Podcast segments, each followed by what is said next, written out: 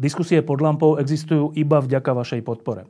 Ak považujete program pod lampou za zmysluplný, pomôže nám už 1 euro za diskusiu.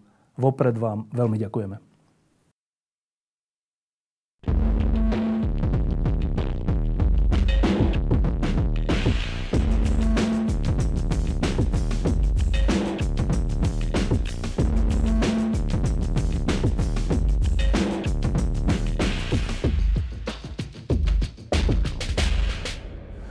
Posledné dni e, žilo Slovensko verdiktom e, odvolacieho senátu Najvyššieho súdu, e, kde sudca Peter Paluda odôvodnil, prečo vracia naspäť ten rozsudok, ktorým bol Marian Kočner a Alena Žužová oslobodení.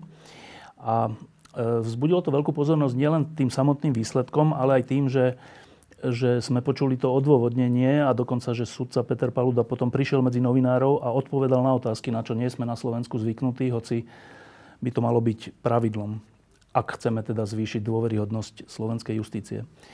A teraz pod lampou e, sme si práve preto zavolali práve Petra Paludu, aby sme sa opýtali na to odôvodnenie a na to, akým spôsobom prišiel jeho senát k tomuto verdiktu a čo to znamená pre ten pôvodný súd.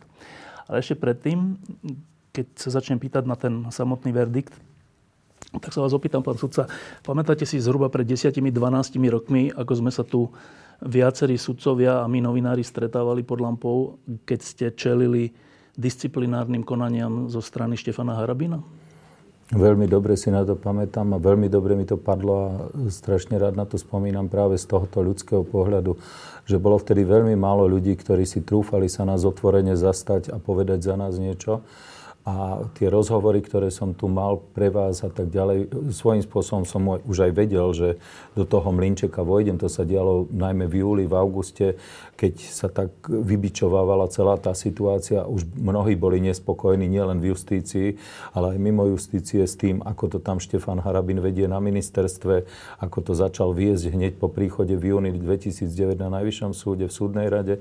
Takže to mi veľmi dobre padlo a aj preto som prijal pozvanie to pod lampou, pretože mám ku vám veľkú dôveru a viem, že viete novinársky veci objektívne spracovávať. No ja si, len aby sa nezabudlo, tak e, vy ste vtedy čelili aj viacerí vaši kolegovia nie hociakému disciplinárnemu e, trestu, ale e, vám bolo navrhované odňatie funkcie sudcu. Áno. Môžeme úplne kratučko, kým sa dostaneme k tej samotnej kauze, povedať, že, že čo mal byť dôvod na to, že ste mali byť zbavení funkcie sudcu? Ja som to, e, dôvodom bolo podanie trestného oznámenia v poradí už 6. z mojej strany voči Štefanovi Harabínovi. A v tom trestnom oznámení ja som oznamoval tri skutky. E, jedno sa týkalo vyplácania odmien, jeden skutok sa týkal e, menenia zloženia senátov, čo vtedy ešte patrilo do právomoci predsedu súdu. Dnes už je to stanovené rozvrhom práce, striktne obmedzené zákonom. A tretí skutok, podľa mňa ten najzávažnejší a ten najpreukazateľnejší a jednoznačne spáchaný, bol ten, ktorý sa týkal nevyplatenia príplatkov. Bolo nás 11 sudcov zo 18 alebo 20, koľky boli vtedy na trestnom kolegiu, ktorí robili odvolaciu agendu voči rozhodnutiam špeciálneho súdu, vtedy špeciálneho súdu pred zrušením. A títo zrazu proste nedostali príplatky, ktoré im patrili práve za to, že rozhodovali v tých špeciálnych senátoch. No a e, predseda Najvyššieho súdu sa to snažil odôvodňovať tým, že došlo k nejakej softverovej chybe, ale ja som na vlastné oči videl a mal v ruke doklad o tom, že to bol jeho príkaz, ktorý zrejme rezultoval z toho, že mu kto si z e, ústavného súdu pošepol, že ten nález vyjde ešte pred našou výplatou 7. júla 2009 a on vyšiel na jeho nešťastie až 18. júla a na tom bolo celé toto založené. E, polícia to trestné oznámenie odložila, ale reakciou hneď na podanie bolo moje disciplinárny návrh, teda návrh na začatie disciplinárneho konania voči mne a s tým spojený ďalej návrh na dočasné pozastavenie výkonu funkcie no, sudcov. E, len aby sme zase rozumeli, tak e, disciplinárne konanie voči sudcom je normálna vec, dokonca aj zbavenie funkcie sudcu je možné, ale na to sú striktne vymedzené dôvody v zákone. A v tom zákone určite nie je, že dôvodom na odvolanie sudcu z funkcie sudcu je to, že e, kritizuje svojho nadriadeného, respektíve podáva na neho trestné oznámenie. Ak to teda nie je v zákone, ako vôbec mohlo, dôjsť k takému disciplinárnemu konaniu? No, e, poviem navyše, to, že to nerešpektoval Štefan Harabín, to je jedna vec. Vieme, ako on pristupoval k výkladu zákona, k chápaniu zákonnosti, spravodlivosti. Ale podstatnejšie je to, že ja som vtedy písal prezidentovi, poslancom Národnej rady, ktorí tvorili vtedajšiu koalíciu a boli pri moci, rozhodovali o týchto veciach oznamoval som to ministerstvu spravodlivosti a tak ďalej. Proste snažil som sa všetkými možnými prostriedkami dospieť k tomu, aby oni vyslovili svoje stanovisko, či v rozpore s článkom 12 odsek 1 ústavy, ktoré stan- ktorý stanovuje, budem parafrázovať, nie som ústavný sudca, e, v podstate stanovuje toľko, že občan môže podávať podnety, sťažnosti, trestné oznámenia, opravné prostriedky a tak ďalej a nesmie byť za to sankcionovaný žiadnym spôsobom. Hej. Takže ak podáte trestné oznámenie, nemôže to byť dôvodom na vaše disciplinárne alebo trestné stíhanie. Hej, čiže na trestné oznámenie sa nemôže reagovať trestným oznámením ďalším, že pretože ste na mňa podali trestné oznámenie, tak ja na vás podávam Aj. trestné oznámenie. No a toto presne urobil predseda Najvyššieho súdu a predseda súdnej rady vtedy v tom čase, že nerešpektujúc vôbec toto ustanovenie ústavy, miesto toho, aby sa bránil v tom konaní, kde som na neho niečo oznamoval, že Paluda nemá pravdu a to je vymyslené a žiadam za krivé obvinenie, aby bol stíhaný, tak on sa nedomáhal prioritne tohoto. On sa prioritne domáhal toho, že čo si vôbec ten človek dovoluje podať na mňa trestné oznámenie, bez skúmania obsahu toho trestného oznámenia. No, e, bola to hrozná doba a zdalo sa potom, keď tá doba prešla, že sme si trocha vydýchli, ale teraz sme zase v ťaživej dobe, aj vy osobne, e, v tom zmysle, že tu riešime vraždu dvoch mladých ľudí a z hodov okolností sa to odvolanie dostalo k vášmu senátu, ktorému predsedáte. A, e, a celé Slovensko to teraz sleduje. Ehm, tak e, využijem túto príležitosť, aby ste nám teda najprv povedali alebo ozrejmili, že ako to teda funguje. Tak bol ten pôvodný súd, prvostupňový súd, ktorý sme všetci strašne podrobne sledovali dlhé mesiace, ktorý vyriekol na konci oslobodzujúci rozsudok voči Marianovi, Kočnerovi a Alene Žužovej. Viacerí s tým boli nespokojní, iní hovorili, že ale to je právo súdu, že keď dospejú k tomu, že tých dôkazov nie, nie je dostatočné množstvo, to neznamená, že tí ľudia sú nevinní, len súd nemá dostatok dôkazov a tak je to v poriadku. Tak to nejako argumentoval aj predseda špecializovaného súdu Jano Hrubala. Teraz to došlo na váš e, senát, to odvolanie, a vy ste rozhodli, že sa to musí vrátiť a všeličo ďalšie ste k tomu povedali. A teraz iba najprv, ešte kým pôjdeme k tým detailom. Znamená to, že že ten pôvodný senát, ktorý o tom rozhodoval, e, urobil nejakú strašnú chybu? Podľa môjho názoru urobil, urobil takú chybu a také chyby, aké súdy bežne robia v prvom stupni. A tie odvolacie súdy to práve korigujú. E, keby sme možno mali k dispozícii štatistiku, tak zistíme, že možno polovička, 60% rozhodnutí sa stáva právoplatných tým, že odvolací súd zamietne odvolanie alebo odvolania. A 40, možno 50% rozhodnutí je zrušených v odvolacom to konaní. Je dosť. To je dosť. To je dosť. Lebo sú komplikované veci, ťažké veci po procesnej stránke, po hmotnoprávnej stránke, z hľadiska posúdenia činu. Čiže e, jednoducho aj ten prvostupňový súd má nárok na to, aby sa pomýlil, aby niečo prehliadol, aby neurobil úplné dokazovanie, nevšimol si niečo a tak ďalej. No, keď, je, keď sú to takéto veci. A e, treba si uvedomiť aj celospoločensky, že tá justícia je v súčasnosti pod veľkým tlakom, zvlášť pokiaľ ide o špecializovaný trestný súd a pokiaľ ide o náš najvyšší súd, tak máme také kvantá veci, a veci také, ktoré, ja to poviem príklad, ako príklad, e, pred 25-30 rokmi, keď sa menil socializmus na kapitalizmus súčasný, tak trestné spisy veľké, závažné, ohľadne veľkých, rozsiahlých trestných činností mali 500, 1000, 2000 strán. Keď už bol 2000 stránový spis, to bolo ujúkanie. Do konca 90. začiatkom 2000 roku sa to zmenilo na taký pomer, že Černák, keď som sedel v odvolacom senáte, vtedy v tom čase okolo roku 2001, tak Černák mal, keď prišiel na odvolačku, to bola jedna vražda Šimaneka a tri vydierania, kde v oblasti Považskej Bystrice, tak e, ten mal 7777 strán. Toto čarovné číslo si pamätám, dodnes mám ho zafixované v hlave. Čiže keď si predstavíte, a toto, čo sme mali teraz, e, vražda Kuciaka a Martiny Kušnírovej, bola, by som povedal, plus vražda Molnára, ďalší skutok, čiže jedna dvojnásobná, jedna jednonásobná vražda alebo vražda a plus k tomu tri nedovolené ozbrojovania, tri skutky. Čiže e, povedali by ste rozsahom tak zhruba podobne, ako to bolo u toho Černáka. Ale spis má už vyše 31 tisíc strán. Čiže e, z tohoto vidíte ten pomer, ako sa to zvyšuje. A tým pádom to vyvoláva aj vyššie nároky a vypetie pracovné e, na tých sudcov že to už nie je proste len tak, e, keď vám príde niekto a ešte niekto, keď, e, dajme tomu, vedúci policajný funkcionár, e, siskári, podnikatelia veľkí a tak ďalej. A teraz proste zaoberáme sa tým samozrejme ako každou inou vecou.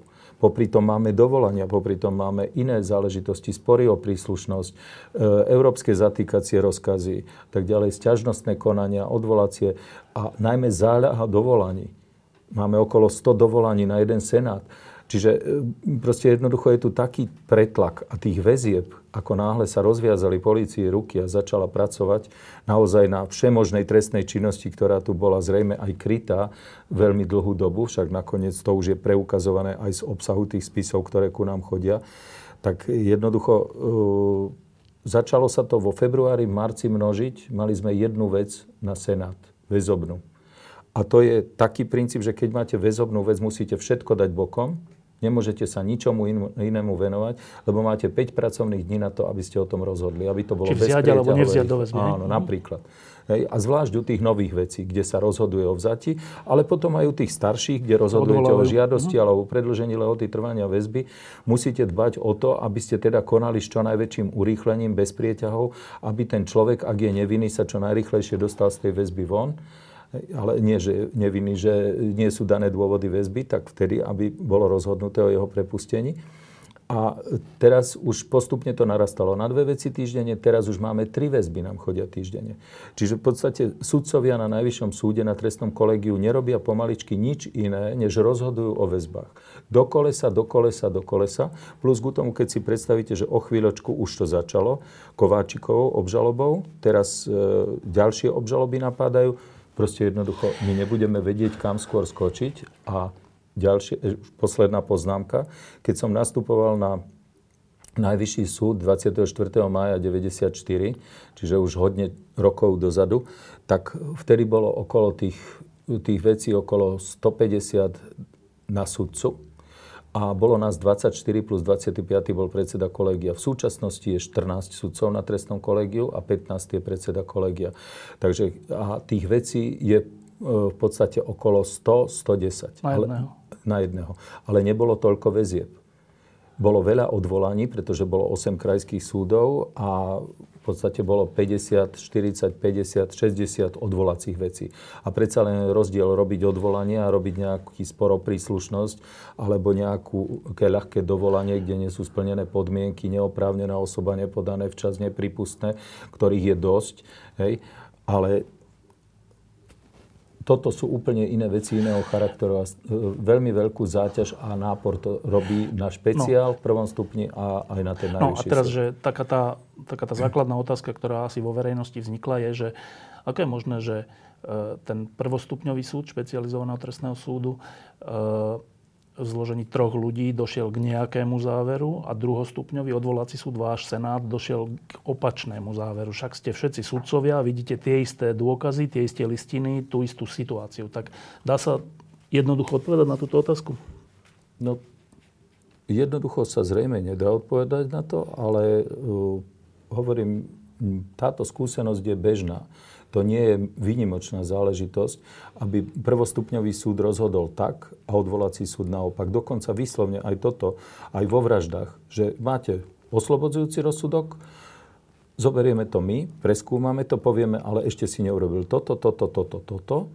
A keď to urobí, tak aj on sám zmení názor, že teda pod vplyvom týchto ďalších dôkazov je to treba prehodnotiť, alebo nejaký dôkaz nepripustí, my povieme, treba ho pripustiť, lebo je zákonný a keď to vyhodnotí potom v súhrne a v súvislostiach tie dôkazy, no tak dôjde k inému opačnému záveru.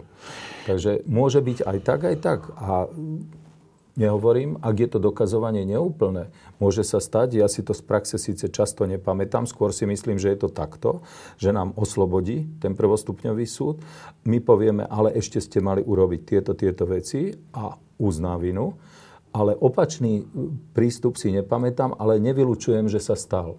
Že e, bol povedzme niekto uznaný za vinného a e, odvolací súd poukázal, ale treba ešte urobiť tieto a tieto dôkazy. A ukázal súd prvého stupňa, povedzme, áno, to vykoná a povie si, no ale v tomto prípade v komplexe, ak sú tu aj dôkazy v prospech a sú tu dôkazy aj v neprospech, tak ak mám pochybnosti, tak v pochybnostiach v prospech. Čiže to je to, čo urobil v podstate aj prvostupňový súd, len my tvrdíme, náš senát tvrdil v tom rozhodnutí, že predčasne. Dobre, a teraz poďme teda konkrétne. Tak e, viacerí, ktorí sme sledovali e, to odôvodnenie ústne zatiaľ, ktoré ste predniesli na Najvyššom súde, e, tak najprv taká osobná poznámka. Tam bol taký úvod, ktorý sa týkal, myslím, že obžalovaného Saba, alebo koho. A dlho to trvalo, že sme si hovorili, tak ale počkaj, tak to čo znamená, že o tej kľúčovej veci, prečo až na konci, alebo jak to vlastne... To je nejak určené, že čím sa začína a čím sa končí pri tom odôvodnení? V podstate je to určené tým prvostupňovým rozsudkom. Lebo ak ten prvostupňový rozsudok je bod 1, bod 2, bod 3, bod 4, tak bod 5 tým... a potom hmm. máte na záver oslobodzujúcu časť, vždy sa oslobodzujúca časť dáva po tej odsudzujúcej. Ak hmm. je aj odsudzujúca, aj oslobodzujúca. Ak je len oslobodzujúca, samozrejme tvorí jadro hmm. celého toho rozhodnutia. Čiže si museli prejsť tie jednotlivé Áno, čiže body. my sme museli najprv zrevidovať a skasírovať to, čo sa udialo v tých prvých piatich bodoch. To boli tie tri nedovolené ozbrojovania, ako som povedal, a dve tie vraždy, Molnár plus Jan Kuciak, Martina Kušnírova. A potom sme mohli prejsť ako ku šiestému bodu, ktorý už nebol očíslovaný, lebo bol samostatnou časťou oslobodzujúcou, ku tej oslobodzujúcej časti. No a teraz e, v tej oslobodzovacej časti, v tom vašom odôvodnení, zazneli veľmi silné vety. Ja si pamätám jednu najviac a teraz ju iba budem parafrazovať, že, že e, že ten pôvodný súd nepostupoval nejako v kontexte, nevyhodnocoval tie dôkazy v kontexte ani v časovej súslednosti niektoré neurobil a čo keby tak nebolo, tak by neprišiel k oslobodzujúcemu rozsudku. Dobre si to pamätám? Plus minus. Plus minus, áno. To je strašne silná veta. U veľa ľudí zarezonovala práve táto veta, len ja by som ju nepreceňoval. Ja som ju myslel tak, že v podstate tým som len potvrdzoval to, že ten prvostupňový súd neurobil všetky dôkazy, ktoré urobiť mal. Lebo ak by bol išiel chronologicky po tých dôkazoch, tak by bol dospel k tomu, že ešte nemá všetko. A bol by zrevidoval návrhy na vykonanie dôkazov, plus prijal tie, ktoré prokurátor ponúkal už po záverečných rečiach pred vynesením rozhodnutia, čo je prípustné takisto podľa nášho trestného poriadku a mal sa tým teda ten prvostupňový súd zaoberať. Ak by bol zobral všetky tieto dôkazy a bol by dospel k tomu záveru, ku ktorému dospel, tak by nerozhodol predčasne, neoslobodil by, ale musel by pokračovať v dokazovaní. Čiže tým nebolo myslené, že ak by bol vykonal tie dôkazy tak, ako ich vykonal vo vzťahu k tej e, časti, kde uznal vinu za 5 skutkov, takže by bol uznal vinu aj za tú oslobodzujúcu časť. To je zase predčasný úsudok a predčasný záver. My sme len to chceli potvrdiť a touto vetou ako si zopakovať, že ak by bol, vykonal tie dôkazy tak, ako mal chronologicky, systematicky, v súvislostiach, nevytrhnutie z kontextu, nebol by hodnotil aj nevykonané dôkazy, tak by prišiel k záveru, že jaj, ale toto na oslobodenie nie je tu ešte mi niečo chýba. Keby som sa bol poobzeral okolo seba ako sudca zistil, aha, tu mám ešte dôkaz tento, tento, tento. Nož ale tým, že on už aj v priebehu hlavného pojednávania mnohé dôkazy alebo návrhy na vykonanie dôkazov zamietol, a moc to široko neodôvodňoval, v podstate povedal vo všetkých, ohľadne všetkých tých dôkazov, ktoré odôvodňoval, lebo na záver e, v podstate zhrnul všetky tie dôkazy, ktoré boli nevykonané a povedal, že ich odmieta, že dokazovanie vyhlasuje za skončené bez bližšieho odôvodnenia. Ale pri tých parciálnych rozhodnutiach o zamietnutí dôkazov povedal len toľko, že sú nadbytočné a že už boli vykonané inými dôkazmi. Alebo boli tie skutočnosti, ktoré sa mali týmito dôkazmi preukazovať, už preukázané inými dôkazmi. Takže e, to som tým chcel povedať a chcel povedať tým ten celý Senát, že to rozhodnutie bolo predčasné. Ak by sa bolo konalo v súlade s predpismi, s trestným poriadkom, tak k oslobodeniu určite nedôjde. Dobre, tak a dá sa povedať e, teraz verejnosti, že ktoré sú to tie dôkazy, ktoré súd nevykonal v kontexte alebo v časovej následnosti alebo nevykonal vôbec a podľa vás mal? Vieme to, môžeme to povedať?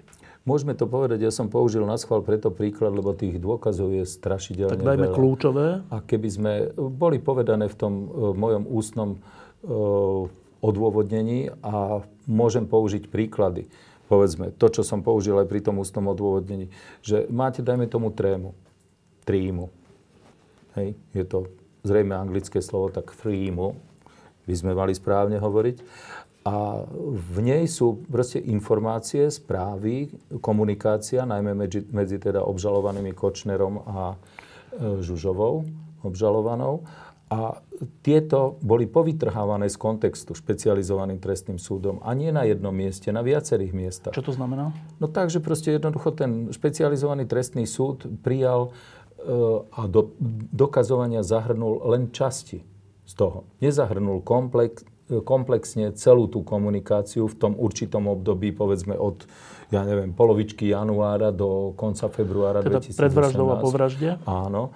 Ale proste jednoducho len v určitých obdobiach z určitých dní vytrhol z kontextu niečo. Je to uvedené aj v rozsudku ku koncu, okolo strany 120, 130, neviem presne kde teraz, je to tam presne uvedené, čo z tej trémy považoval za preukázané a poukázal na to, čo je známe už z medializovaných informácií, že proste toto, keď to budeme doslovne brať, lebo dávať tomu iný význam nemá zmysel, to sa tak neukazuje, musíme to brať doslovne, tak ako to je povedané a z toho nám to proste na dohováranie sa o vražde, o odmene za vraždu, o tom, kedy sa stretneme, kde sa stretneme, stretneme, to nám o tom nehovorí nič. A hovorí? No, uh, nech sa s tým pohrá opäť ten, kto si nedorobil robotu. Čiže špecializovaný trestný súd.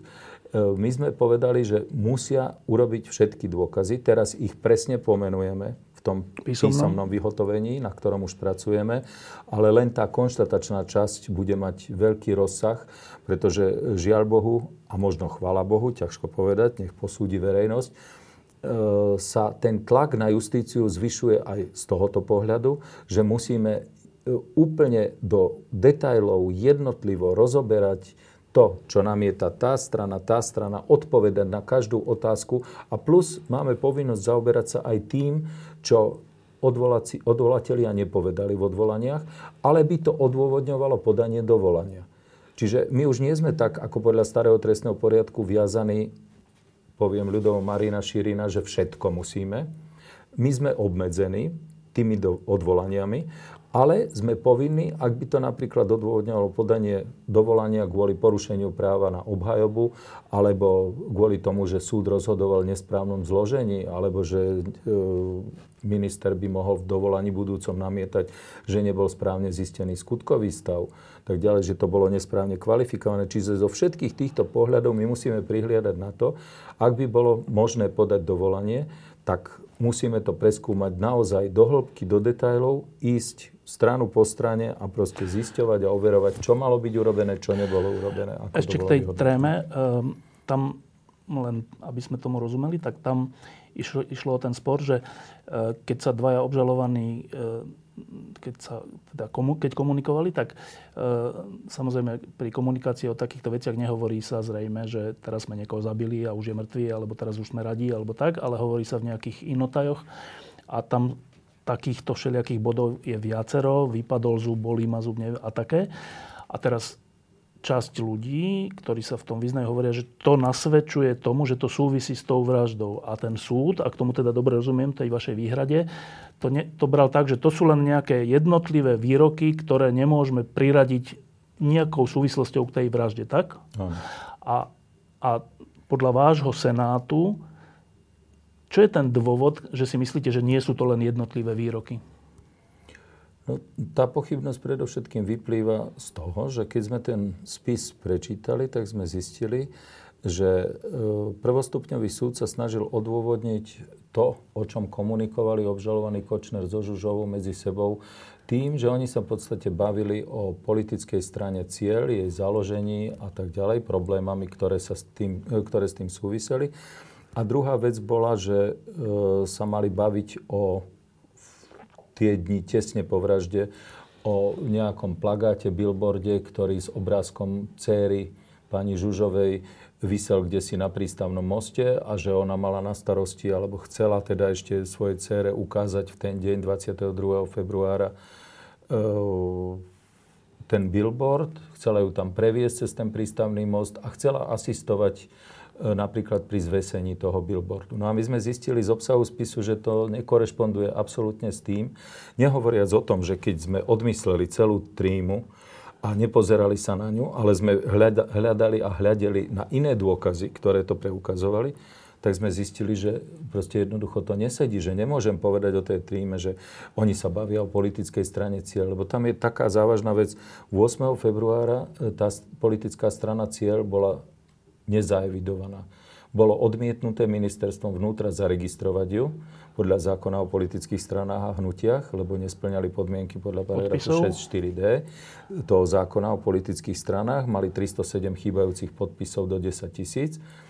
A ten režim pri registrácii politickej strany je asi taký, že musíte požiadať o registráciu. V tom čase, v tom momente, ako náhle predložíte tie podklady, ktoré sú k tej žiadosti potrebné, tak za, zastaví akýkoľvek proces, ktorý by mohol viesť iné, iný subjekt k žiadosti o zaregistrovanie ďalšej politickej strany cieľ. Čiže aby nikto nemohol, nemohol tú firmu už použiť, aby nemal tie isté podklady k tomu, jednoducho sa to obmedzí a povie, a teraz máte 180 dní na to, podľa zákona o politických stranách a hnutiach, aby ste zozbierali 10 tisíc hm. podpisov na zaregistrovanie. To nikde zo spisu nevyplýva, že by nejaká taká požiadavka po 8. februári, kedy už obžalovaný Kočner nepochybne vedel, že tá jeho politická strana nebola mm. zaregistrovaná, že chýba 307 podpisov, že proste by boli dali novú žiadosť a nanovo zbierali tých 10 tisíc podpisov, lebo tam už nemôžete tie staré použiť. Tam musíte zbierať Odnova. nanovo. Hej? Takže to je jedna vec. A druhá vec je, že... Počkejte, sme... a toto je prečo dôležité?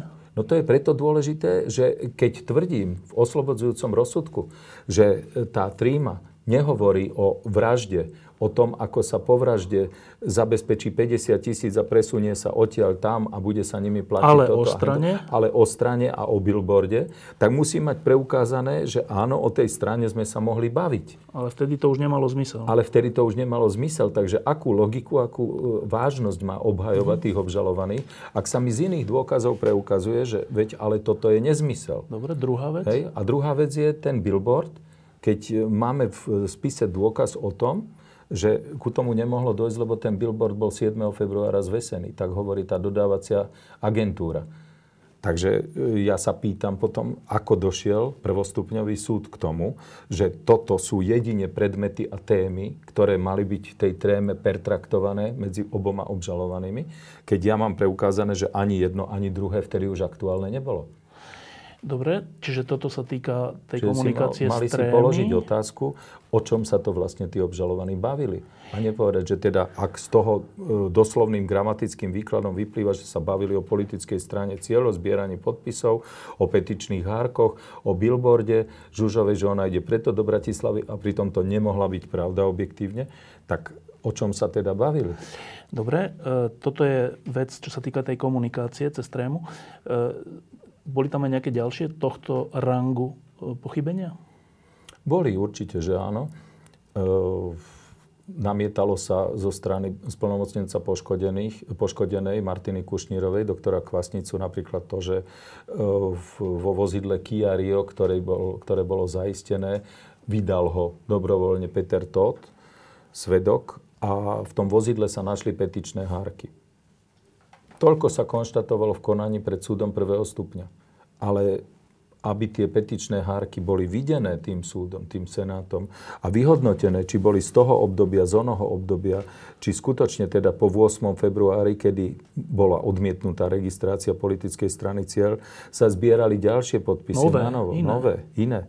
Tak to už verifikované nebolo. Ale napriek tomu špecializovaný trestný súd týmto argumentoval a odôvodnil, že veď v tom Kiariu boli nájdené petičné hárky, čo svedčí o tom, že teda takto to mohlo byť. Pričom to mohli byť tie staré petičné hárky. No, nevedno, Alebo nejaké, či vôbec nejaké. aké to boli, hej, ale proste aby, bez toho, aby sa verifikovali. Čiže to zase smeruje len k tomu, že to rozhodnutie je predčasné, že to treba dotiahnuť, že tie dôkazy treba dovykonávať, zopakovať, nové, ktoré navrhuje prokurátor alebo tí splnomocnenci poškodených, ak teda to prvostupňový súd bude vidieť za potrebné, pretože podľa nášho trestného poriadku aj súd môže sám z vlastnej iniciatívy vykonávať dôkazy, keď zistí, že je nedostatočne zistený skutkový stav. Jemu nič nebráni, on nemusí čakať len na návrhy strán, hoci tu poviem teraz zase svoju osobnú výhradu. Ja si osobne myslím, že ten trestný poriadok je taký mačkopes v tomto vydaní, ako je teraz od roku 2006 e, na jednej strane sa tu chce ako si vtlačiť do tohoto nášho systému e, európskeho kontinentálneho systému trestného práva americký systém, kontradiktornosť, plea bargaining, dohoda o vine a treste a tieto produkty. Ale e, vôbec sa nedomýšľa, že v tom americkom je to tak urobené, že ak žalobca nepredniesie návrhy na vykonanie dôkazov do určitej doby, tak potom už nemôže. A ak sa z toho ukáže, že nestačí tých dôkazov na uznanie viny, tak potom nevina. V tom prípade by špecializovaný trestný súd mal pravdu ak by sme zvážili teda, že tie dôkazy, ktoré odmietol, už nemusel a neskoro, alebo tak? Áno, alebo že prišli neskoro, že boli po podaní obžaloby. Povedzme, ak by do podania obžaloby len ten žalobca mohol podávať tie návrhy dôkazov tak v tom prípade by to teda sedelo.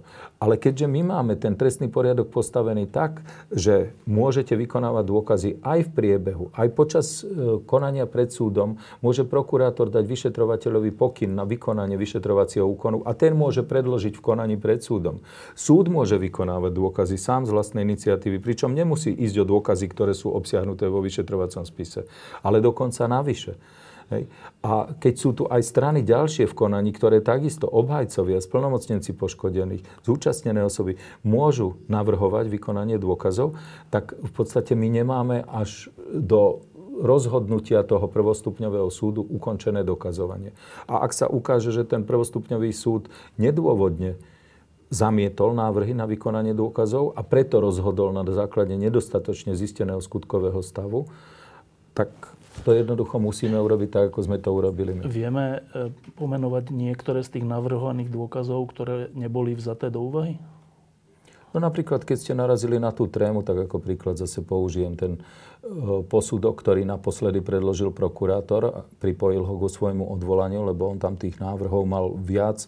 Aj v odvolaní aj sa pripájal k mnohým návrhom na vykonanie dôkazov, ktoré predložili vtedy ešte doktor Lipšic ako splnomocnenec poškodených Kuciakových a e, doktor Kvasnica ako splnomocnenec poškodenej Martiny Kušnírovej, tak predkladali množstvo. Ale ten posledný napríklad, ten je známy, ten rezonoval aj v médiách, je to posudok, znalecký posudok Filozofickej fakulty Univerzity Komenského k dešifrovaniu toho, tej komunikácie z tej trímy. Čiže e, aj tento môže poslúžiť aspoň orientačne. Ja nehovorím, že bude mať záväzný e, význam pre pre prvostupňový súd, ani pre nás. To bude v podstate len také vodítko, že aha, je tu aj iná cesta chápania tej komunikácie. Než doslovná. A tak. Než doslovná, áno. Ale proste aj toto je dôkaz, ktorý by sa mal vykonať, pretože v takejto veci, v takejto kauze, ktorá naozaj hýbe spoločnosťou a ovplyvňuje ju vo veľkom, tam musia byť súdy dôsledné, detailné a proste musia to do šrobikov rozobrať a povedať ľuďom, tak toto považujeme za preukázané, lebo o tom svedčia aj tieto, tieto, tieto, tieto iné dôkazy. A, no a narážame tu potom na to, že prvostupňový súd napríklad povedal ohľadne, a to je veľká časť odvolania prokurátora, e, kde rozoberá, prečo by Andrušková výpoveď, už pravoplatne odsúdeného, Andruška mala byť uznaná za vierohodnú aj, aj vo vzťahu k oslobodzujúcej časti a rovnako tak aj výpoveď svetka Petra Tóta. Že prečo ho proste diskriminovať alebo ho považovať za nedôveryhodného len preto, že je ex-riaditeľ SISky, kontrarozviedky, tak e, to bez toho, aby to verifikoval ten prvostupňový súd s ďalšími dôkazmi a povedal, to je ex-riaditeľ kontrarozviedky SISky nedôveryhodný. Tento človek tuto hovorí nepravdu, nepravdu, nepravdu, nedôveryhodný. Ale že sa mu to utrafilo aj vo vzťahu k tým skutkom, ktoré boli uznané za viny, e, tam, kde bola uznaná vina. tam sa s tým špecializovaný trestný súd nevyhral a to bude zase parketa pre tento súd, aby no, si to... A aby sa s tým vysporiadal. Aby sa s tým vysporiadal. E, to, to je taká dôležitá vec, ten, ten teda Andruško, ktorý už je odsúdený za podiel na tejto vražde, e, ktorý v niektorých veciach vypovedal jednak o samotných vykonávateľoch, ale aj, myslím, že v tej kauze Molnár vypovedal. No. A v ďalších, že tam tá jeho výpoveď bola braná ako, že to je, to je e, pravdivá výpoveď v zmysle, že pomáha k odhalovaniu tej vraždy. A tento Andruško, to je, priam, to je, to je myslím, že jediný taký priamy, priamy výrok, kde on povedal, že kto je objednávateľ. Že to je pani Žužová, to áno, povedal. Áno. A táto vec bola tým prvostupňovým súdom e, braná, že, to, že v tomto je nedôveryhodný. Prečo? Ako sa s tým má verejnosť vysporiadať? Že tomu istému veríme v tejto veci a v tej inej veci, ktorá s tým ale úplne súvisí, mu neveríme. Áno. No, z rozhodnutí súdov aj z minulosti, aj v súčasnosti v podstate vyplýva, že dôkaz by nemal byť nejako rozdelený na polovicu. Ak, a najmä pri svedeckých výpovediach, ak vyhodnotím nejakú osobu ako dôveryhodnú, že teda, lebo ten svedok sa môže míliť, on si nemusí zapamätať doslova tak, ako sa vec stala. Keď my sa budeme pozerať teraz na jeden bod a o 5 minút na, sem príde nejaká tretia osoba a povie, čo ste videli páni, iné vy poviete svoju verziu, ja poviem svoju verziu. A pritom proste videli sme svojimi očami to, čo sme videli a nemusí sa to zhodovať s objektívnou skutočnosťou. Hej? Čiže ten svedok e, sa môže míliť už týmto spôsobom, bez toho, aby mal záujem nejako klamať, zavádzať, kryť niekoho. Hej? Takže e, veľmi poľahky je to skr- skreslené už týmto prirodzeným spôsobom. A keď k tomu ešte e, prirátame aj to, že e, Andrušková výpoveď e, sa v podstate rodila a pribúdala a bacuľatela, keď to tak mám trošku poeticky povedať, postupom času, lebo ja, ako som čítal jeho výpovede, tak som zistil, že on vedel, uvedomoval si, ako začal vypovedať, že toto, čo hovorí, vytrhnuté z kontextu len vražda Kuciaka a Kušnírovej e, a dôvody, prečo k tomu došlo a s kým bol a ako bol, celkom neobstoja. Že on musí obnažiť tú trestnú činnosť, ku ktorej došlo ešte predtým. predtým. Objednávka vraždy generálneho prokurátora terajšieho Žilinku. Hej. Objednávka terajšieho špeciálneho prokurátora doktora Lipšica. Objednávka bývalého námestníka generálnej prokuratúry doktora Šufliarského a tak ďalej. Proste jednoducho on musel poobjasňovať súvislosti, aby sa dostal k tomu, aby tá, to jadro, ktoré chcel povedať len vo vzťahu ku vražde Kuciaka, a Kušnírovej, obstálo, aby to bolo dôveryhodné. A preto v podstate vo vzťahu k tomu e, výkonu, vykonaniu tej vraždy, tých ohavností, tam e, bolo dostatok iných objektívnych dôkazov a preto zrejme sklzol špecializovaný trestný súd do roviny tejto, že tu sa mu to zdalo skôr dôvodné povedať, je to pravdivá výpoveď vo vzťahu k tým odsudzujúcim častiam, či to bol ten teda poškodený Molnár, áno, a poškodený Kuciak, poškodená Kušnírova. Ale pokiaľ už išlo vo vzťahu k objednávateľom, objednávateľom tak tam to nemal také jednoznačne preukázané a isté a neverifikoval to už s ďalšími dôkazmi ne, a tým, že aj nevykonal úplné dokazovanie, tak nemal ani v podstate s čím. No a zostalo to tak, ako to zostalo. Je tam objektívny dôkaz, ktorý svedčí o tom, kto vykonával sledovanie Jana Kuciaka, ale aj ďalších, vrátane vás, hej, že teda ste boli v sledovaní. A je jasné z toho spisu, ako to prešlo cez Petra Tota, ako to on, akú úlohu v tom mal on, kto bol objednávateľom toho sledovania, že to bol obžalovaný Kočner a ako sa tie veci dostali cez Žužovu, ktorá spracovávala webku, webovú stránku na pranieri.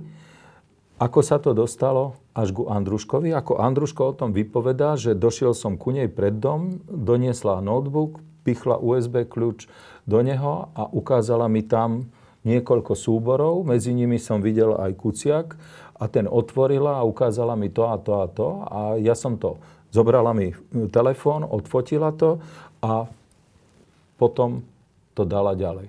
Hej? Čiže keď on o tomto hovorí, ja neviem, z čoho vychádzal špecializovaný trestný súd, ani som sa to nedočítal v tom spise, lebo jednoducho táto časť, ako si hodnotená, nie je tá, je akoby opomenutá. Hej? Takže e, toto všetko sú tie nezrovnalosti a nedôslednosti na strane špecializovaného trestného súdu, ktoré by sa mali odstrániť. E, tam je z hľadiska verejnosti, ale z hľadiska elementárnej logiky, tam chýba jedna vec, že E, keď sú odsúdení e, vykonávateľia vraždy, tak každý sú, súdny človek vie, že nebolo záujmom Saba, Andruška a Marčeka zabiť novinára. On o nich nepísal, on s nimi nič nemal spoločné. Čiže každý si kladie otázku, že no dobré, a v prospech koho to urobili? Kto je ten objednávateľ? Lebo odsúdiť len tých vykonávateľov je také nedostat, je to chýba tam podstatná vec. E, a teraz tá výpoveď Andruška, o ktorej, o ktorej hovoríte, e, by hovorila o objednávateľoch. Ten, ten súd sa s tým nevysporiadal, respektíve povedal, že to je nedôveryhodné. A tak sme zostali v situácii, že, že boli síce e, odsúdení pešiaci tej vraždy, ale nie generáli tej vraždy. Táto, samot, tento samotný fakt hral rolu pri vašom zvažovaní o tom celom rozsudku?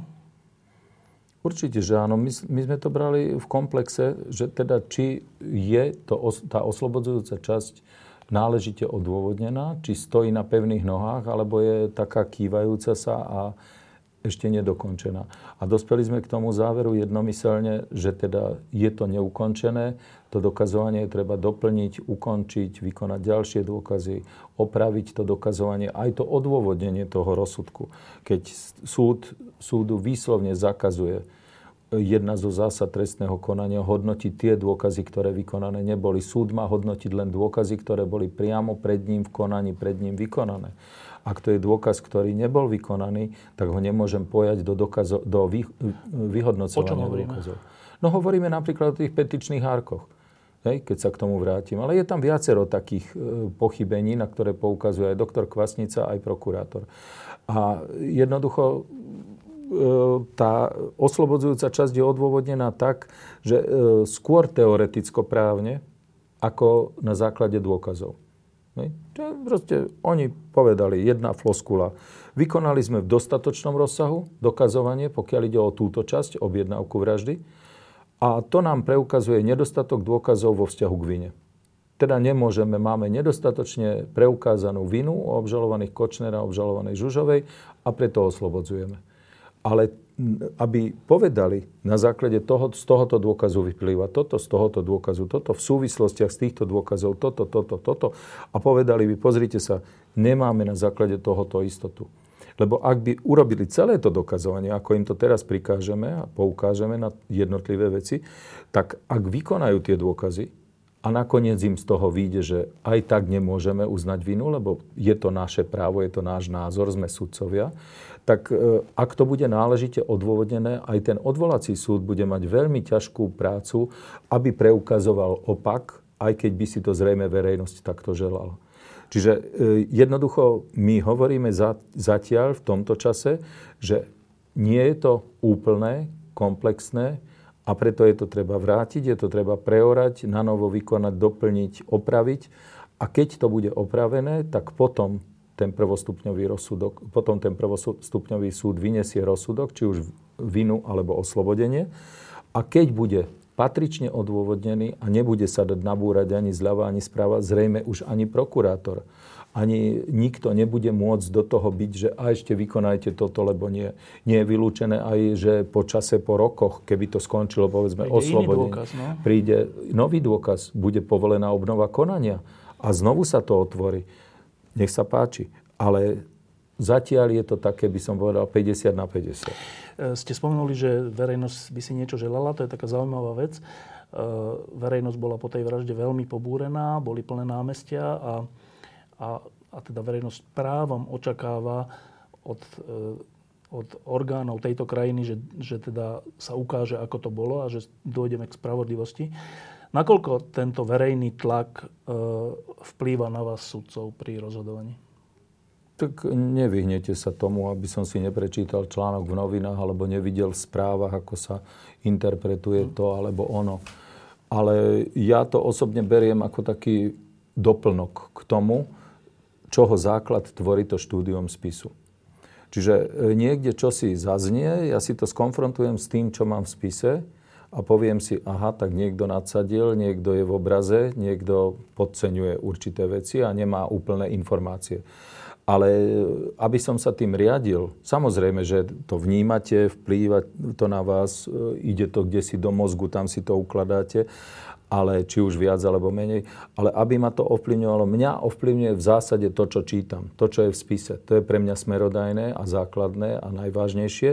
A toto, že by som uh, sa mohol tomu vyhnúť a zhasínal televízor, keď prídem domov a nepočúval rádio a nečítal noviny, to nemôžem povedať. Ale že by to na mňa malo nejaký zásadný význam, aby som to ešte nebude ako špecializovaný trestný súd dával aj do rozsudku, tak e, to už nie. Čo dal do rozsudku? E, no práve ten tlak mediálny. To je v rozsudku? Áno, je to aj v rozsudku, v odôvodnení.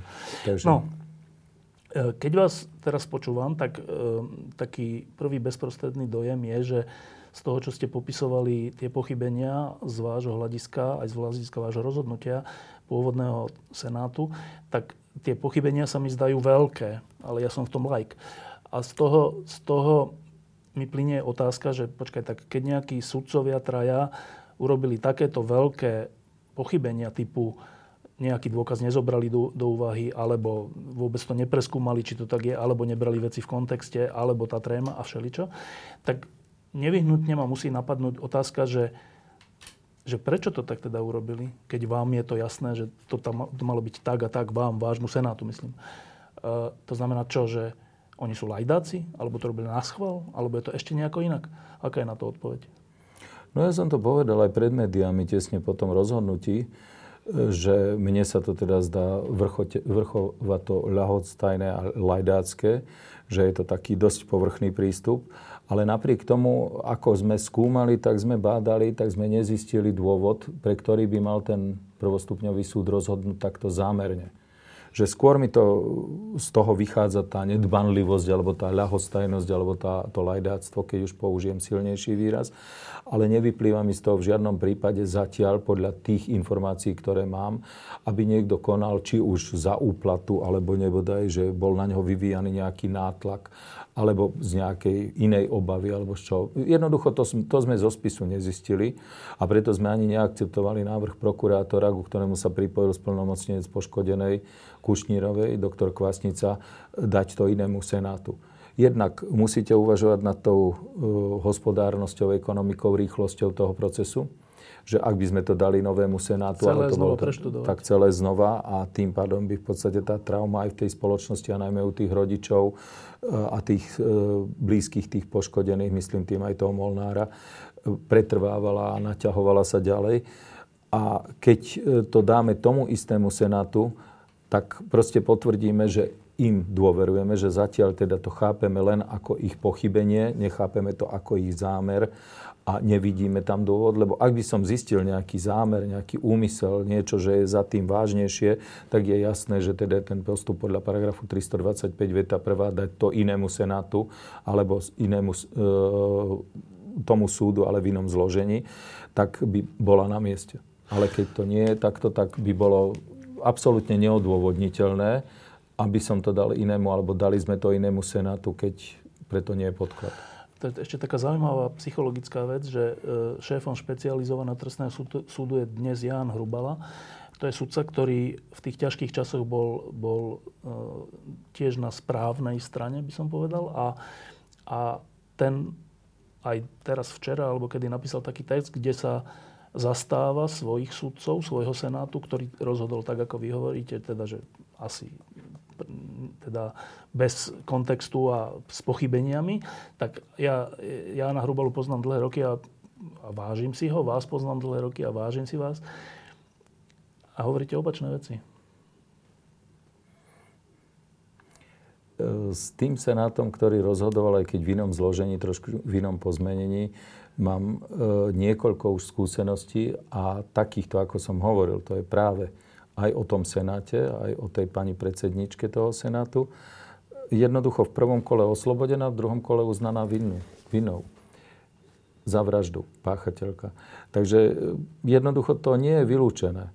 To nie je vylúčené a možno to súvisí s tým tlakom, s tým množstvom vecí. Veci uvedomte, odkedy, pokiaľ ten specializovaný trestný súd vykonával to dokazovanie, koľko tých pojednávaní bolo že to bolo aj verejný prenos zvukový, že sa to objavovalo tie správy okamžite, ako náhle ešte niekedy ani nevyriekol ten svedok na tom pojednávaní, čo povedal, už to bolo v tom médiu, v hentom médiu, tamtom. Hej.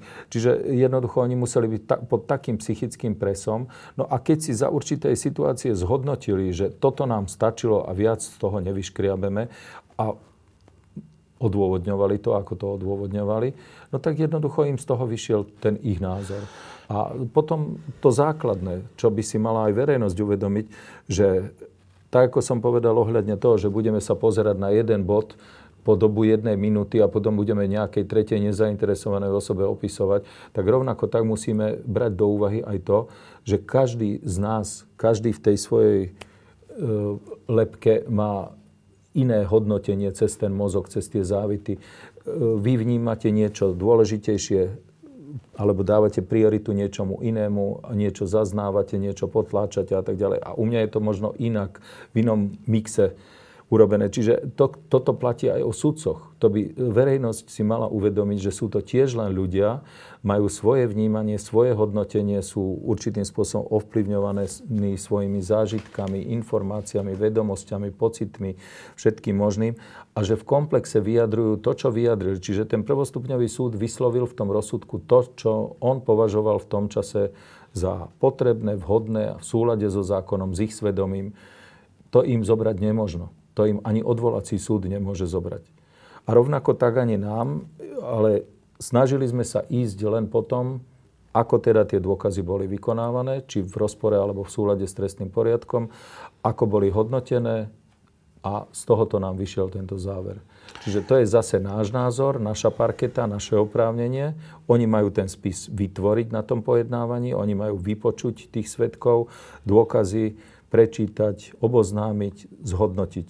My povieme, či ste to urobili dobre, urobili ste to komplexne, bez ozvyšku, už sa tomu nedá nič vytknúť, váš záver je nezvratiteľný, nespochybniteľný, alebo nám tam k tomu niečo chýba a preto sme rozhodli v tomto prípade tak, ako sme rozhodli. E, je také pravidlo, že odvolací v tomto prípade váš senát, e, keď niečo e, povie tomu pôvodnému senátu, tak ten je tým viazaný. Tak tro, trocha nám to vysvetlíte, že čím je teraz ten špecializovaný trestný súd, ten, je, ten senát viazaný?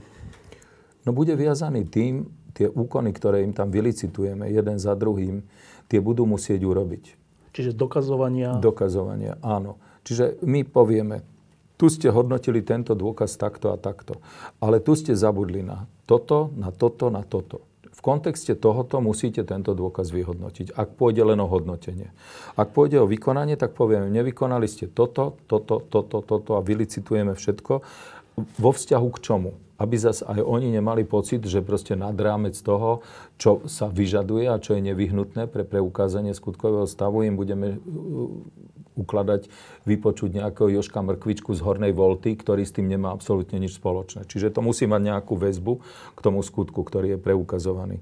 No a poviem takisto to, čo som povedal v tom ústnom odôvodnení, že je treba potom v tom odôvodnení toho rozhodnutia, ktoré príjmu, ísť dôkaz po dôkaze a povedať, čo si o ktorom dôkaze myslia, ako ho hodnotili a ako ho hodnotili nielen jednotlivo, ale aj v súvislosti s inými dôkazmi.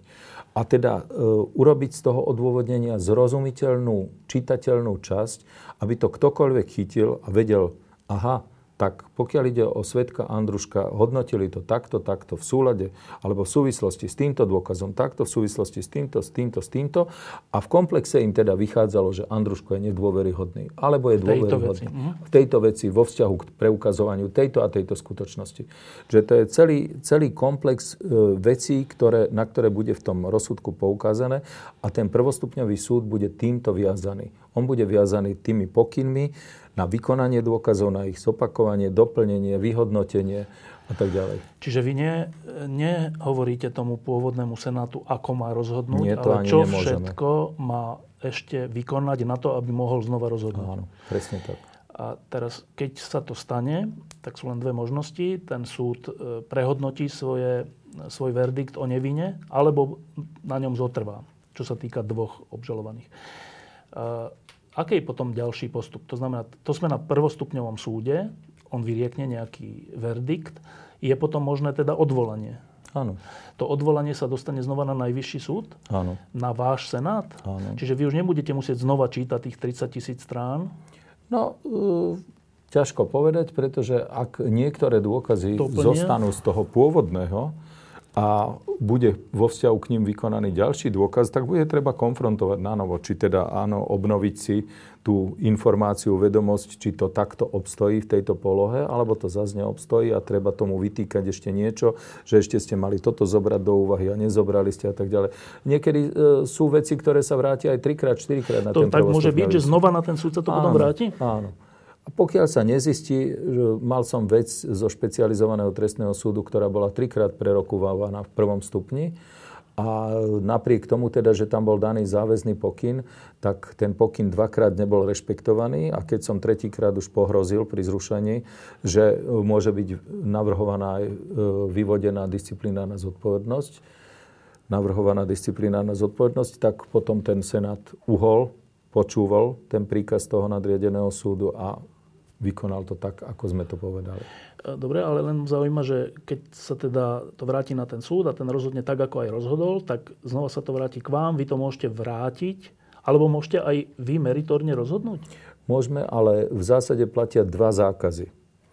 A jeden zákaz sa týka oslobodzujúceho rozsudku a druhý zákaz sa týka toho, že nemôžeme uznať obžalovaného za vinného z ťažšieho trestného činu, než z akého ho mohol uznať za tej dôkaznej situácie a zo toho skutkového stavu súd prvého stupňa. To znamená? To znamená, že napríklad, keď máte podanú obžalobu za ublíženie na zdraví, že sa niekde niekto s niekým pobil a spôsobil mu pritom smrť, tak e, ak je ten skutok konštruovaný takým spôsobom, že by pripúšťal za určitých okolností aj, za, aj posúdenie toho skutku ako vraždu. Akože úmyselnú vraždu. Áno, ako úmyselnú vraždu.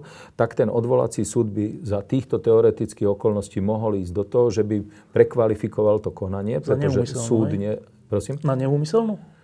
by ju prekvalifikoval? E, nie, bolo by to úmyselné, úmyselné ublíženie na zdraví a z nedbanlivosti spôsobená smrť. Tak by to bolo, povedzme, žalované.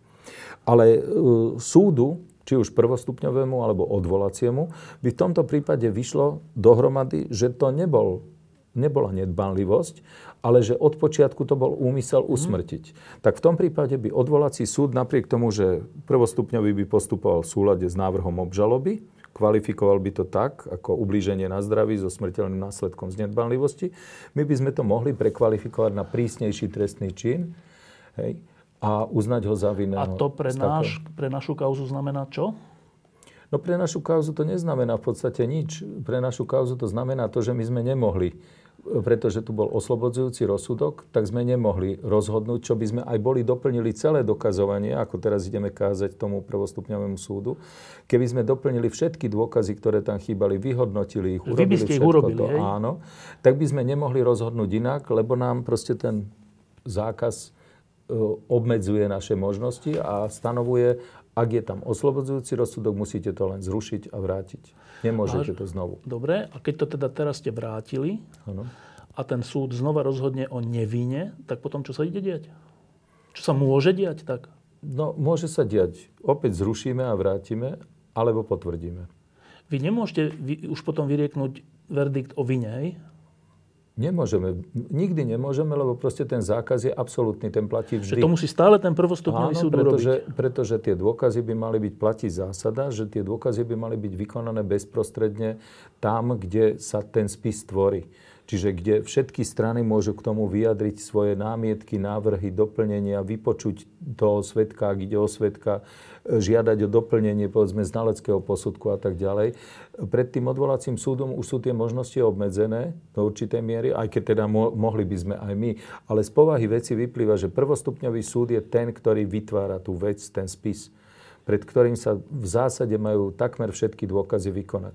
A ten odvolací súd by nemal nahrádzať činnosť toho prvostupňového súdu, on by ho mal len kontrolovať, či v súlade so zákonom rozhodol tak, ako mal rozhodnúť. Či to hlavné pojednávanie riadil spôsobom zodpovedajúcim trestnému poriadku, či vykonal dôkazy v súlade so zákonom a tak ďalej. A čiže u nás sa nemá v zásade to dokazovanie vykonávať. My to robíme veľmi ojedinele, ak zistíme, že aha, všetko je v poriadku, len túto súd zabudol na dve, tri veci, tak ich oboznámime a uzatvoríme to či už rozhodneme, potvrdíme to rozhodnutie vo vine a treste tak, ako rozhodol prvostupňový súd a povieme, tak toto malo byť kompletne všetko. Hej. Ale keď je to takéto, v takomto rozsahu, ako je to tu, tak jednoducho to neurobíme. To už len z e, akýchsi takých e, taktických a zákonných dôvodov, aby sme neobrali tie strany všetky o opravný prostriedok. Lebo keby sme to rozhodli, mohli rozhodnúť my, tak tým pádom v podstate už neexistuje proti tomu riadny opravný prostriedok. Dobre, a teraz, ke, teraz rozmýšľam, že keď, keď vás teraz počúvajú e, poškodení a príbuzní a rodiny, tak e, si môžu, môžu dojsť takémuto uzáveru, že, že ten pôvodný súd ich sklamal, také ľudské hodnotenie. E, vy ste ich potešili, to je zase také ľudské hodnotenie, nič neznamená o pravde, ale pocitovo. A vy, vy im teraz hovoríte, že my sme to síce vrátili, ale nakoniec musí rozhodnúť aj tak ten prvostupňový súd. A oni si môžu povedať, no dobré, a tí, keď sú voči nám zaujatí, alebo keď proste z nejakých dôvodov sa zaseknú a nebudú e, brať do úvahy realitu, no tak vlastne sme stratení, lebo to sa nedá obísť. Ten, ten, ten senátor raz dostal a s definitívnou platnosťou on bude rozhodovať. Tak čo by ste tým poškodeným na toto povedali? No, tiež som to povedal e, médiám, novinárom hneď po rozhodnutí. E, môže sa stať, že sa ten prvostupňový súd, ten senát pôvodný, akýmsi spôsobom spriečí a v duchu toho, predsudku toho prvého rozsudku oslobodzujúceho, aj po vykonaní dôkazov, povedzme, povie Niečo nelogické, no? No, tak bude to dosť ťažké potom naprávať ešte v tom ďalšom konaní. Ale ak by to bolo naozaj také, že by sa to rozchádzalo s realitou a bola by ešte možnosť vykonať nejaké dôkazy, doplniť to, lebo platí zase zásada jedna, ktorá vyplýva z judikatúry, z rozhodovacej praxe súdov, že nemôžete v podstate ten prvostupňový súd nútiť, aby nejako rozhodol. Mm. To je v rozpore so všetkým. A jednoducho povedať im, musíte uznať vinu, sa nedá. Mm-hmm. Musíte oslobodiť, sa nedá. Čiže vy môžete len povedať, urobte to poriadne a dôjdete k objektívnej skutočnosti, k objektívnej pravde. A na základe toho rozhodnite potom. Hej? Čiže keď to bude oslobodzujúce a zistíme tam ešte nejaké pochybenia, ktoré sa budú dať korigovať, budeme zvažovať zmenu Senátu do určitej miery to už bude stiažené mať potom ten Senát, pretože už tu bude predsa len ovplyvnený tým vykonaným dokazovaním z toho predchádzajúceho obdobia z mediálnych správ a bude to musieť urobiť na novo. Hej. Vytvoriť si ten obraz akože bez ovplyvnenia, ale to ovplyvnenie už bude a bude dosť značné. No a keď sa to nebude dať, ak to bude len vec názoru, že tie dôkazy tam naozaj budú všetky úplne vyčerpávajúco urobené, aj vyhodnotené, ale ich názor bude taký, ja im ten názor, ani ten odvolací súd im žiadny ten ich názor zobrať nemôže. Lebo potom by nikto nešiel robiť sudcu, ak by vždy ten odvolací súd mal iný názor a mohol si ho presadiť silou, bez akejkoľvek logiky, autority, odôvodnenia, ale... že povedal, nie, toto nie, my chceme, aby boli odsúdení, tak budú odsúdení. Dobre, ale dá sa povedať, že vy im nemôžete e, nadiktovať, ako majú rozhodnúť, čak to je samozrejme, ale môžete byť e, teda v pozore pri tom, či vykonajú tie dôkazy, ktoré, ktoré im teraz áno, e, prikazujete alebo nariadujete a či sa s nimi správne vysporiadajú a ak nie, tak máte v rukách nejaké prostriedky, Isté. aby sa to stalo, hej? Áno. Že nie je to nikdy ani vo vašich rukách, ale ani v tom prvostupňovom senáte. Že Áno. existujú tam nejaké brzdy a protiváhy, ktoré to vedia Áno. zmeniť. To je asi nádejná správa aj pre poškodených. Dúfajme. No, ešte mi povedzte, že keď ste 30 tisíc strán hovoríte, hovoríte, že to malo 30 tisíc? Áno, vyše. 30 tisíc strán, vy musíte všetkých tých 30 tisíc strán prečítať? No to je práve o tom, čo sme trošku tak načali, že e, ten trestný poriadok v súčasnej dobe e, aké nároky sú na to vyšetrovanie, čo všetko musí byť obsiahnuté vo vyšetrovacom spise, keď ešte nemáme elektronický spis, aj keď v tom elektronickom spise by bolo asi tiež to isté, čo je v tom papierovom spise.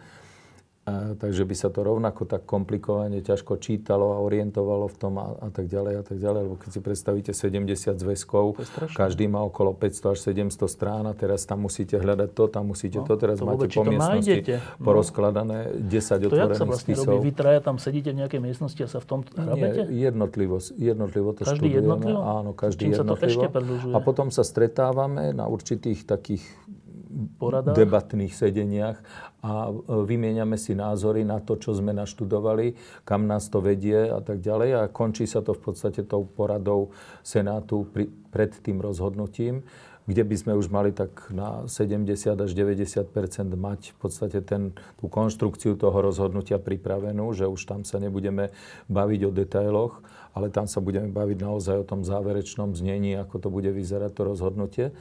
Takže my to takýmto spôsobom musíme postupne, postupne prežuť, lebo keby sme sedeli traja nad, nad tým, tak by nám to nič takého výrazného nepomohlo, že by jeden prečítoval ostatným dvom a naopak, keby už nevládal, tak druhý ďalším.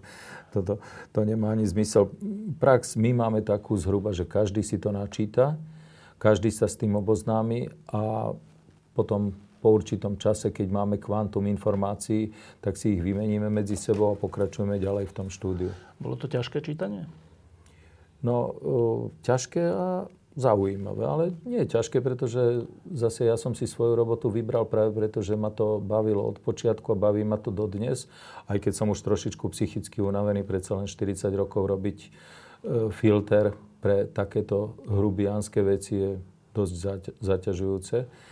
Ale je to, je to stále zaujímavá práca, je to práca s ľuďmi. Musíte na jednej strane vidieť toho ublíženého, toho poškodeného, na druhej strane toho obvineného, vychádzať z tej zásady prezumpcie neviny, dokiaľ pravoplatným rozsudkom nie je preukázaná vina, musíte hľadiť na toho obvineného, obžalovaného, ako keby nebol odsúdený a teda je nevinný. A na druhej strane musíte vedieť určitým spôsobom súcitiť s tým poškodeným, ako on to prežíva, ako on to vidí, že uh, v určitom čase ho vedú nielen rozum, ale aj cit a pudy k tomu, aby dosiahol rýchlo, rýchlo nejakú satisfakciu. No a popri tom ešte byť oboma nohami na zemi a vychádzať predovšetkým z toho, čo vyžaduje zákon. Čiže byť akýsi nad nevnímať tých ľudí okolo seba ako ľudí, ale vnímať ich ako subjekty len, bez mena a bez priezviska a hovoriť, toto treba, toto treba, toto treba, toto treba a tak toto má vyzerať.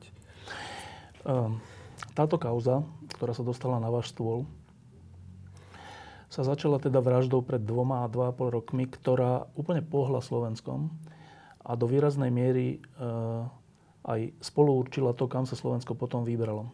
A to nielen tými námestiami, ale aj celkovou nejakou diskusiou o tom, že kde to žijeme. E,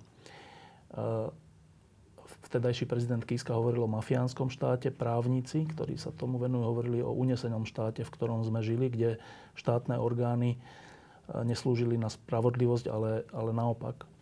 A dnes mnohí z tých reprezentantov vtedajšej moci sú dokonca vo väzeniach a v väzobne stíhaní. E, a táto kauza sa dostala na váš stôl.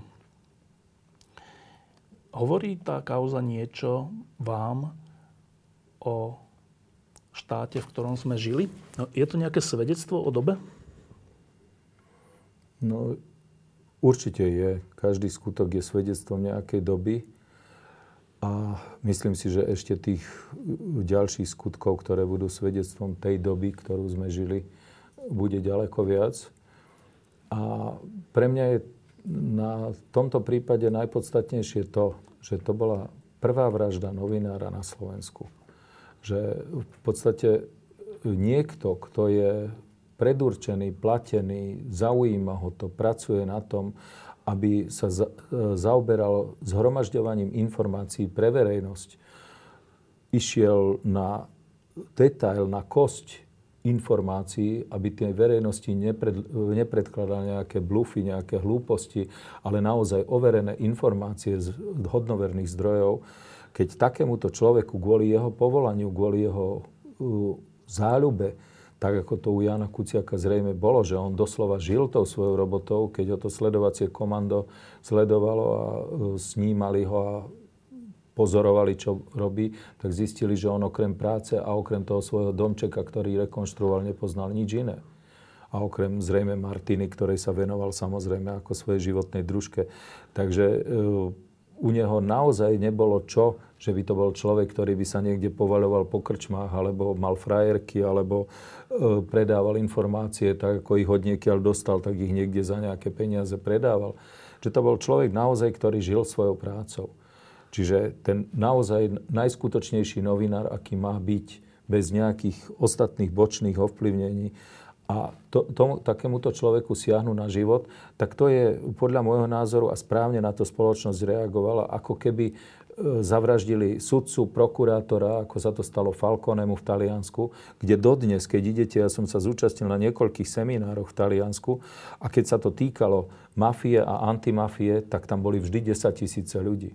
To, to boli proste veci, keď prišiel predniesť nejaký prokurátor informáciu o stave boja proti mafii, tak tam bolo kvantum ľudí a tie, tie miestnosti, kde sme my mali ten seminár, ak mali tisíc miest a proste po celom okolí sa rozložili amplióny, reproduktory a z nich proste znel hlas toho prokurátora a prišlo si to vypočuť tisíce a tisíce ľudí. A toto bola presne odozva na vraždu Jána Kuciaka a Martiny Kušnírovej, ale teda predovšetkým preto, lebo aj špecializovaný trestný súd konštatuje vo svojom rozsudku, ktorý sme zrušili, že je preukázané, že jednoznačne bol Jan Kuciak zavraždený v súvislosti so svojou prácou. Že to bola príčina, prečo ho niekto zavraždil. Čiže toto je to, čo je podľa môjho názoru správne, že to pohlo spoločnosťou a že to poodhalilo vo veľkom tie praktiky, ktoré boli vtedy v tom období a že to doviedlo, že to je najstrašnejšie, že to doviedlo v podstate niekoho až k tomu, že sa jednoducho takto snažil zbaviť človeka. Lebo u nás zatiaľ, ako vidíte, no chvála Bohu, že ešte ani vyšetrovateľa, neviem o tom, aj keď teda no máme e, prípad vraždy vyšetrovateľa, to už bolo, ale prokurátor zatiaľ neviem, že by bol zavraždený na Slovensku a súdca takisto nie. Čiže e, to sú už také hraničné momenty, keď už niekto siahne na toto, že za povolanie niekoho zavraždia, zamordujú, tak to už je, by som povedal, silná káva. Je dobré, že na to ľudia reagujú, ako na to reagovali v prípade Jana Kuciaka. A to, že sa to stalo, tak e, bez pochyby tá vražda e, svedčí o tom, že objednávateľ tej vraždy si bol istý, že sa mu nič nestane. Že žije v takej spoločnosti a v takom systéme, v ktorom sa môže odhodlať objednať si vraždu novinára pri vedomí, že sa mu nič nestane. Ináč by to nerobil. V takej krajine sme žili. Je dva roky od vtedy, dva a pol roka. Myslíte si, že sme na ceste von z toho? No, ťažko mi posúdiť, pretože nie som politik a nie som pri zdroji informácií. E, vidíte, čo sa okolo nás deje, čo zažívame. Schôdzka v Siske, e, boj policajtov. Ja to, čo čítam v spisoch, zatiaľ mi nenasvedčuje tomu, že by spolupracujúci obvinení tzv. kajúcnici boli niekým manipulovaní. Ale to niekedy zo spisu zistiť nemusíte. Ak by sa to zistilo, tak to bude strašná rebelia, ďalšia keby sa zistilo, že tu je nejaká organizovaná skupina, ktorá vám ovplyvňuje vyšetrovanie a že do tých spisov sú prikladané, dokladané veci, výsluchy obvinených, ktorí sú dopredu pripravovaní na to, ako majú vypovedať, koho majú obviňovať, o kom majú hovoriť určité veci, tak to by bolo strašné fopa. Vy máte, vy teda so svojím senátom riešite aj tieto spisy? Teda tie, tie citlivé spisy politické, funkcionárov policajných a tak. Áno. A hovoríte, že zatiaľ vám nič nenasvedčuje tomu, že by boli manipulované. To znamená, vy, vy rozhodujete aj v tých veciach? Áno, isté. No, e, môžete to zistiť jedine takým spôsobom, že konfrontujete ten dôkaz s iným dôkazom. Čiže tak, ako sme hovorili o Andruškovi, ak by ste zistili, že tá jeho výpoveď nesedí e, s ďalšími dôkazmi, že to je proste úplne uletené, úplne otrhnuté, a že ľudia, ktorí hovoria o tej istej udalosti, hovoria o nej úplne, ale úplne inak. A popisujú úplne inak, tak by ste mohli povedať, že ten človek je naozaj nedôveryhodný, že si to vymyslel už čistých alebo oných dôvodov. No a keď na to narazíte v takýchto veciach, že treba aj dvaja kajúcnici vypovedajú síce zhodne, oni dvaja, ale ďalších, ja neviem, 10 dôkazov tam máte, Opačný. ktoré hovoria úplne o niečom inom, alebo keď aj úplne odlišne, aj medzi sebou, ale proste popisujú tú udalosť inak a dávajú význam určitým skutočnosťam odlišný, ako, ten, ako ich dávajú títo kajúcnici, no tak tam by ste mohli pojať podozrenie, že aha, tak tuto niečo nesedí. A to zatiaľ nemáte. Ale zatiaľ také nič nie je. A to by mohlo nasvedčovať, a vrátim sa k tej otázke, že predsa len sme na ceste od toho uneseného štátu k niečomu spravodlivejšiemu? No zrejme, zrejme hej, ja dúfam, že áno. Pretože, uh, hovorím, už len toto je fantastický pokrok, že ja si to pamätám len, keď som ešte robil prokurátora začiatkom 90. rokov. Že proste Mečiar bol predvolaný na výsluch a bol vypočutý takisto ako každý iný svedok. Žiadne strachy tam neboli. Aha, ide predseda vlády, aha, ide taký papaláš, hen taký. Proste jednoducho sa pristupovalo ku každému rovnako. A teraz by som bol veľmi rád, keď už akékoľvek otrasy nastanú v tej spoločnosti, aby znovu prišla tá doba, keď naozaj bez problémov, či to bude predseda vlády, či to bude sudca Najvyššieho súdu, či to bude ktokoľvek, ak bude dôvod na to, tak prídu zoberú si ho a tak ďalej. Nesúhlasím samozrejme s tými praktikami, ktoré NAKA predvádzala v, uplyn, v uplynulom období, že povedzme potrebujú vyvaliť za každým dvere, že potrebujú toho človeka zadržať, že potrebujú dať v, každom, v každej veci návrh na vzatie do väzby. Že by to malo naozaj citlivejšie prechádzať určitým sitom spracovávania. Aj ten prokurátor by mal zvažovať, či v každej veci žiadať dôvod väzby, aj Bčko, ako najprísnejší, naj, e, taký najhorší, by som povedal, pokiaľ ide o podmienky výkonu väzby. E, jednoducho toto, s týmito vonkajšími vecami nie vždy súhlasím. Ale súhlasím s tým, aby všetci mali rovnosť pred zákonom. Aby padni komu platilo naozaj. Čiže v tomto smere si myslím, že to od toho uneseného štátu ide opäť k tomu lepšiemu. No a dúfam, že sa to nezvrhne na to, že bude v budúcnosti preukázané, či už blízkej alebo ďalekej, že zase miesto tej štruktúry, ktorú sme tu mali predtým, aby nám zakrývala trestnú činnosť určitých vyvolených, tak teraz budeme mať e, trestnú činnosť tých, ktorí manipulovali trestnú činnosť tých, ktorí boli vyvolení a tak ďalej a tak ďalej, že sa nám to takto zahrčká, až nakoniec nebudeme vedieť, kto je kto v štáte Dánskom. Posledná otázka e, ešte k tej kauze úplne krátko, že myslíte si, že to dopadne tak, že spravodlivosť víťazí? No ja dúfam. Ja tú prácu za celý svoj život robím preto, aby tá spravodlivosť víťazila a snažím sa k tým svojim veciam, ktoré mám na stole, študujem, pripravujem, rozhodujem, aby som v nich rozhodoval, aby to bolo čo najbližšie k spravodlivosti. Nám kedysi pán nebohý docent Červeňanský, ktorý ma učil na právnickej fakulte, hovorí, hovoril, e, že existujú štyri druhy rozhodnutí. E, ten najhorší je nezákonný a nespravodlivý, alebo teda nezákonné, nespravodlivé a ten najlepší je zákonné a spravodlivé. Ale zároveň nám aj hovoril, že keď sa vám to stane, budete pociťovať taký jemný pocit šťastia a ten vás nikdy neopustí. Takže vám prajem, aby ste v živote mali čo najviac zákonných a spravodlivých rozhodnutí. Tak ja dúfam, že to rozhodnutie aj v tejto veci bude spravodlivé, tak aby ho aj tá verejnosť pocitovala ako spravodlivé. Peter Paluda, ďakujem, že ste prišli a ešte špeciálne ďakujem, s viacerými ľuďmi som sa rozprával e, a všetci to oceňujú, že patríte k, málo, k tomu málu sudcov, ktorí nie, že sa neboja verejne niečo hovoriť, ale ktorí to považujú za ozdravné pre justíciu, že sudcovia aj verejne zdôvodňujú svoje rozhodnutia. Ďakujem vám za to. A ja ďakujem za možnosť byť tu. No, a ty hovoríte, že každý, každý máte 100 prípadov alebo tak na najvyššom súde. Vy, vy máte aj tie najcitlivejšie kauzy k vám chodia? Áno, áno. A hovorím, že najhoršie je to s tými väzbami, lebo jednoducho preto nemôžete robiť nič iné. Aj teraz, keď sme mali Kuciaka, no tak jednoducho som musel dávať väzby kolegom urobte dve väzby, tri väzby za týždeň. A to je taká psychická záťaž, lebo to musíte urobiť vo veľmi krátkom čase. o tých, o tých čo, čo sa dočítavame, že teraz sa Bodor a teraz sa Henten stiažuje, že prepustíte ma, tak tieto áno, konkrétne vy robíte? No minulý týždeň sme mali Bodora, za ním sme mali e, tú poľnohospodárskú platobnú agentúru, Kvietika, Partiku a týchto. Potom e, teraz ja mám Arpáša na stole. E, už nám prišiel, čo nám to prišlo ďalšie? E, Motorest tých z Národnej diálničnej spoločnosti, proste týchto vecí a to ide, ide, ide, hovorím. A to keď to, to, o väzbe, to je vážna vec, lebo ten človek sa proste dostane do väzby alebo v nej zotrvá. A to prebieha tak, že znova celý spis musíte čítať? No, najľahšie je to, pokiaľ ide o ten počet strán na začiatku. Tam toho nie je toľko. Ale keď už to dostanete, tak po troch, štyroch mesiacoch a pracuje na tom vyšetrovací tím, že na tom robí 5-10 vyšetrovateľov. A teraz vy to máte čítať po nich a každý vyprodukuje mesačne, ja neviem, okolo tisíc strán. Hej? Tak keď to dostanete dohromady, tak po troch mesiacoch, štyroch mesiacoch už toho máte pekný balík.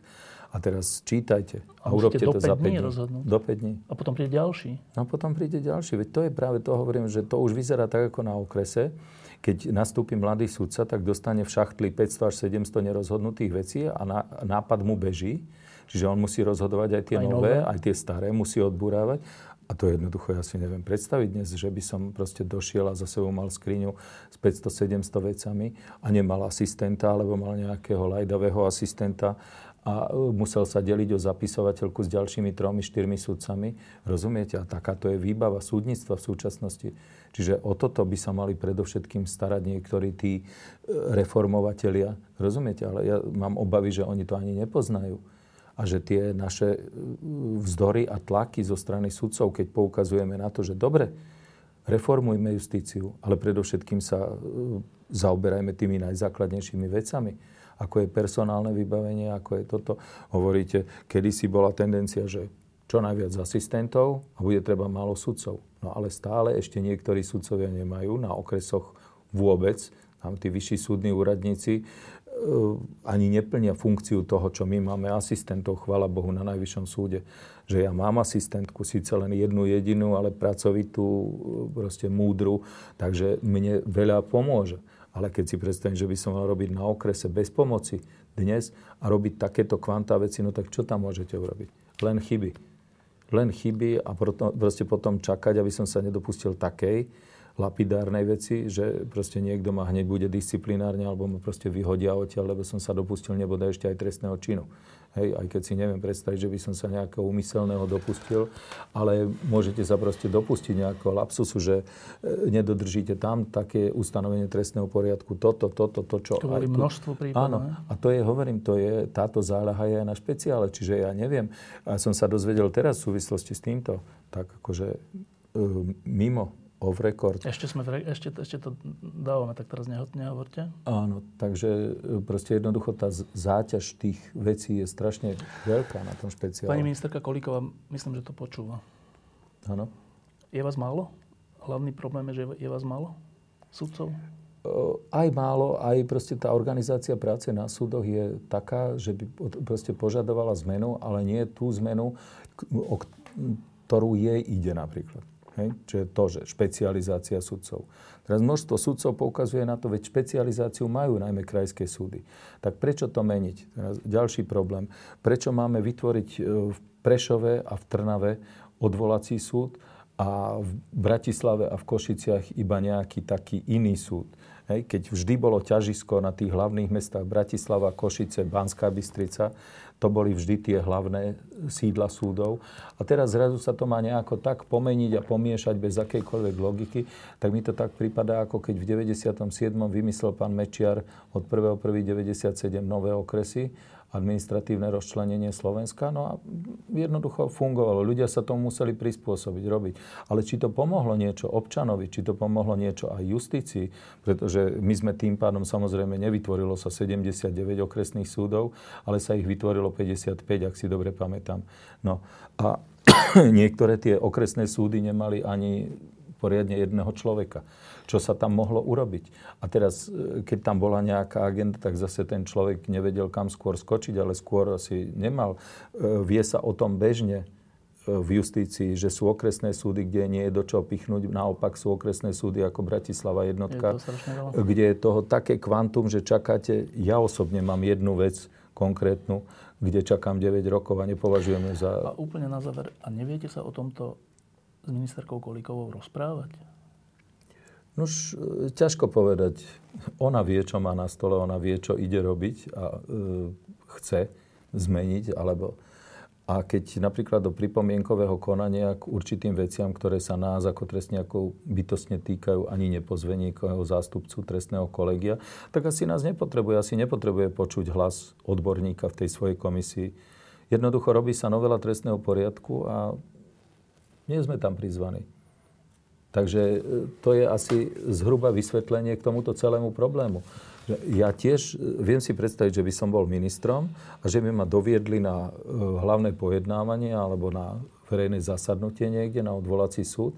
A ja by som to tam videl, však to vidí aj ten obhajca, aj ten prokurátor, ktorý príde.